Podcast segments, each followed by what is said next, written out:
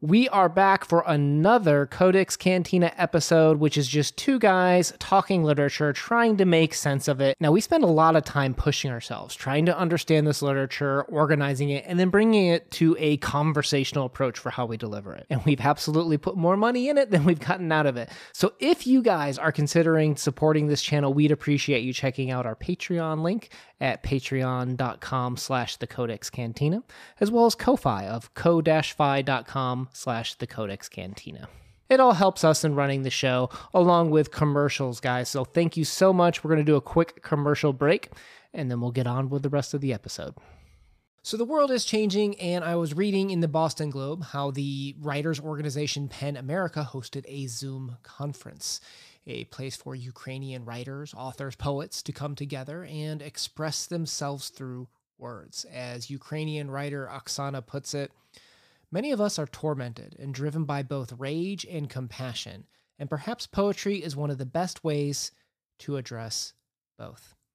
Which brings us to today. We have purchased the Words for War 2017 collection from Ukrainian authors describing their life, describing what it's like to live in a world that is just kind of enraptured with war. A lot of times we read for escapism to go into a fantasy world because real life is too difficult. But today we want to take a step into the real world and acknowledge things that are happening to us and read for realism and things that are meaningful to people and how people use the pen is mightier than the sword. And so we want to go through a poem that I think is very relevant to what's happening in the world in Ukraine today. So, real quick, a forward on if you should decide that if this is a poetry book that you maybe want to read more to process things. There's a quote that says The armed conflict in the east of Ukraine brought about an emergence of a distinctive trend in contemporary Ukrainian poetry the poetry of war.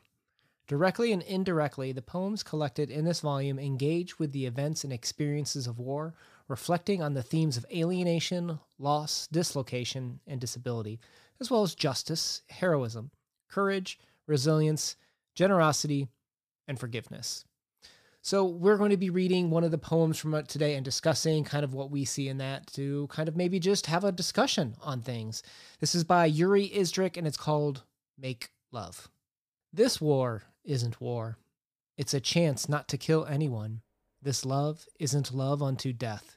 It's as long as it lasts. To protect one another is all this occasion demands and to look at the world through a steady rifle sight, and to look within ourselves through every microscope, and to look at you at every hour, every minute, at all times to protect one another.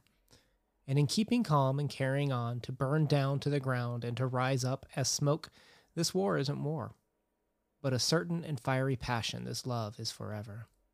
Just as moments pass forever, we hit bottom to get stuck in some new heaven. There is a string that binds us all together that string between us is a safety fuse. Oh, I, I, I got goosebumps. I know maybe I can't see them, but wow, that I get poetry now. I'm really starting to appreciate it. And I think that because of your uh, fortitude into this and being able to recognize which ones I think are easier to for for a novice like myself, I, I'm starting to learn why it is so important to the literary realm of writing. I love it. Now, with that said, one of the reasons why I did select this for you is I thought that there might be a few things that kind of stick out when we're talking about war literature, when we're talking about literature that uh, deals with what does this conflict mean to our lives in a sense.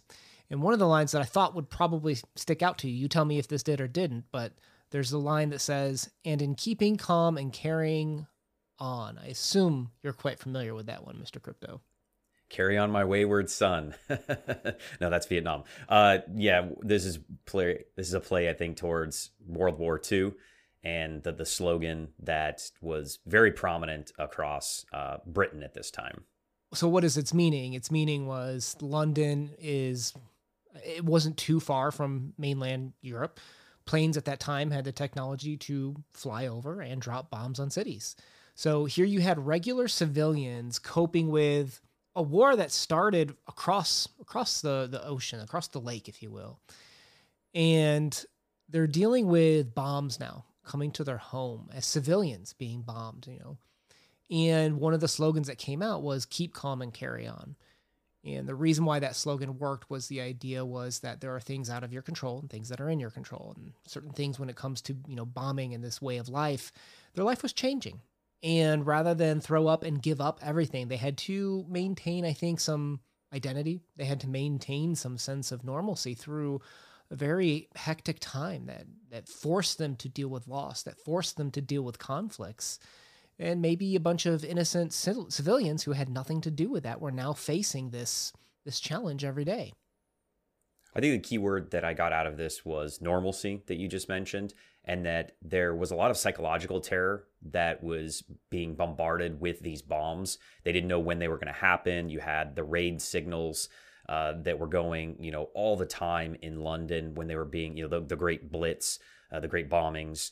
And I think that this is something that's trying to appease, not appease, uh, trying to calm, as it says in there, the almost psychological warfare that's going on. Is like, hey, we're gonna get through this, but you have to have, you know, the the mental capacity to understand that they're just trying to wear us down, and we can make it if we we come together and we just carry on with our lives. And you do what you need to do. The soldiers will keep us safe, and we'll win this war. Did you read the foreword in the Words for War poetry collection that we got? Oh, I didn't read the foreword. No, I just jumped right to the poem. yeah. One of the things that it kind of talks about is it talks about, well, hey, recognize that in America, you're typically removed as a civilian from war. Like when you look at what happened in World War II, when you look what happening is happening now with civilians in in Europe and such, is they're in the war. They can't escape it. And that's kind of what that slogan I think represents and is an awakening, I think, for someone is is the sheer terror of being thrust into this type of a conflict. Now, because of translation, I can't say for sure this is what an author intended, but we could take poetry however we want, right? And even the title of the story, Make Love, right? And then immediately the first two lines deal with make love, basically, not war, which is another slogan from American anti, you know, uh, war sentiment and slogans. If, if, if we have the the English, you know, keep calm and carry on, we have the make love not war commentary from America as well here. I don't know if the translation works as well for that, but for sure that's a feeling that I got of, oh, hey, there's a couple of maybe potential anti-war slogans just kind of built into the prose of the poetry. And I don't remember when was this poem written? Uh, I'm not sure. I'd have to go check into the collection. the The collection was published in 2017, so I'm not 100 percent sure when the poem was written, though. So if this is obviously after World War II, it is probably maybe after Vietnam as well. So that's where that slogan was very, very popularized in uh, American politics and, and, rallies and protests and parades of, you know, that um, sentiment of hey let's bring our boys home peace love rock and roll. So I, I, definitely felt that as well. It feels like this poem is kind of encapsulating all of the modern wars of the 20th century. I mean it, it almost feels like there's a little bit of world war one world war two maybe korean war vietnam war. It feels to have a, a, a touch of everything. It's very very beautiful very touching well, and I think that's kind of the eternal sadness of it, like the the words in this poem, because you have this love isn't love unto death. It's as long as it lasts. And it, and you and I, as two married men, we tend to think of as marriage vows as something that's like eternal to us, right? And until I die, this will be my life with my wife, right? And here they are comparing war, struggle, conflict as part of marriage to humanity, even where we're constantly involved in this struggle. And it's kind of sad to see that comparison. But to your point, it can be also a beautiful form of expressing it for what is ultimately a very horrific relationship, I would say. I think it comes back to that idea that we talked about at the beginning of realism is that a lot of times human beings, especially historians, we define ourselves through war anytime there's a war, that's something that's definitely going to go in the history books. Anytime there's a war, we see advancement in technologies, we see advancement in communications, we see advancement in better ways of killing ourselves, unfortunately. It is something that is consistent throughout human history and that it, it is something that defines us and that we always seem to have this conflict as a human species. There's a string that binds us all together that string between us is a safety fuse.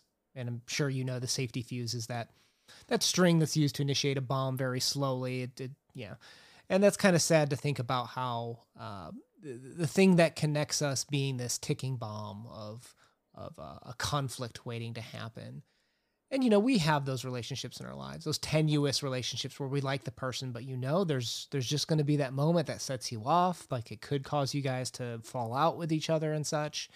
And uh, it makes you kind of question how do we resolve our differences sometimes, and it's it's sad to see uh, the loss of life be an output or the way to choose that, and it's it's uh, it's horrific. And one thing that is not like really specifically mentioned in the poem, but for me, I kind of took it that way. My interpretation of the string that binds us all, and it's kind of our safety net, is when I teach about the Cold War, post World War II, now that we have atomic weapons and then eventually nuclear weapons, is the MAD, mutually assured destruction.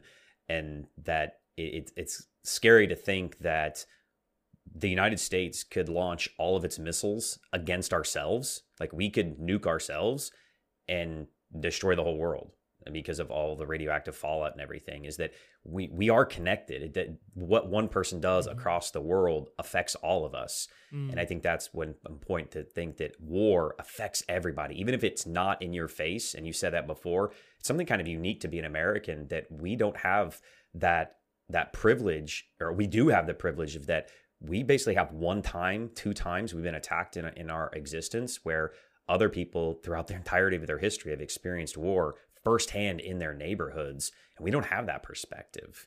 Yeah. Yeah. Recently, uh, love the channel, love John Green. I think he's a very smart guy. He's got a good team of writers behind him. But he posted a video, and I'm curious your take on this from like a historian perspective, since I know you do take history very seriously. He mentioned in a very recent video that Ukraine translated to borderlands. Have you heard that one before? Yeah, with all the stuff that I've seen on YouTube and TikTok and in the news and everything, that is definitely something that's appeared recently of talking about how Ukraine kind of came about to be, that it was the borderlands between the Balkan Slavic areas and Russia, and that it was a major part of the battlegrounds that were taking place during World War One before Ukraine became independent again and broke away from Russia uh, for multiple times because people have been living in that area for 14,000 years that we can trace back. So, yeah, it, has been always a, an area of contention or that borderlands between those two areas. Now, it might be that, but I also understand that that is quite contentious to say that that's the translation that like you can look at maps where they call what they call Ukraine in like Russian and Ukraine and you know from Ukrainian is not the exact same thing. I'd be curious to know the truth about that because I do know that that's something that you uh, I'm surprised it was thrown out there as fact because I thought that was kind of contentious. And you even saw like remember in 2014 when Barack Obama called it the Ukraine and there's a little bit of uproar about like we're not the borderlands, right? We're we're Ukraine. And uh, I thought I, I, just remember that being kind of like a moment where I kind of heard like a little bit of noise of it's just like you can't just throw the because that's what the Russians define us as. That's not who we define ourselves as. So it's uh, it's interesting, I think, to get firsthand knowledge from from the people of that area of how do they view themselves. And there's some great, great um, young individuals that are on TikTok and they make lives all the time. They stream live and they talk about what's going on there and mm. they even have talked about that thing and i learned that just recently within the last few months because i've made that mistake many times of calling it the ukraine because you know when the president does it you think maybe it's supposed to be right uh, you know because we look up to our leaders as not that they know all and everything but i mean my students look up to me that i know more than them and I, I made that mistake several times as well. And, and that looking at it from a Russian to Ukrainian viewpoint, it is the Ukraine, but Ukrainians, they, they don't say that. And it's almost like an insult to them to use that mm-hmm. verbiage. And so, yeah, I'm interested to know where John Green got that information of how he came about that that's yeah. what the word translates to. Is it more of a Russian word than a Ukrainian word because their languages are very similar? Uh, and, and I, wonder what a, a Ukrainian would say of what that word translates for them. Yeah. I'll put a picture up on a map. Someone was trying to make the case of it, and I thought it was interesting and compelling, and it just seems like it's a very contentious part of history. So, interesting point. And uh, coming back to the poem, I think, you know, in terms of how it express a view about conflict being married to humanity, I think it's sad, but I think it's important for us to kind of continue to read these things. Oh, I think it's important to branch out and understand where people are coming from and why they believe the things they do. And uh, if poetry can get you emotionally charged, then you have a vested interest in it. You're more willing to learn someone else's side, culture, history, understanding, and gain a little bit of sympathy and hopefully empathy eventually. And coming up next, we have Boris Humeniuk in this collection. We're going to look at a couple of his poems just to kind of give you a taste. And, you know, if you're interested in picking up this book, we more than encourage you to check it out and kind of read what they have to say. So, we post videos every Monday and Thursday. My name has been Una. Call to peace. Peace.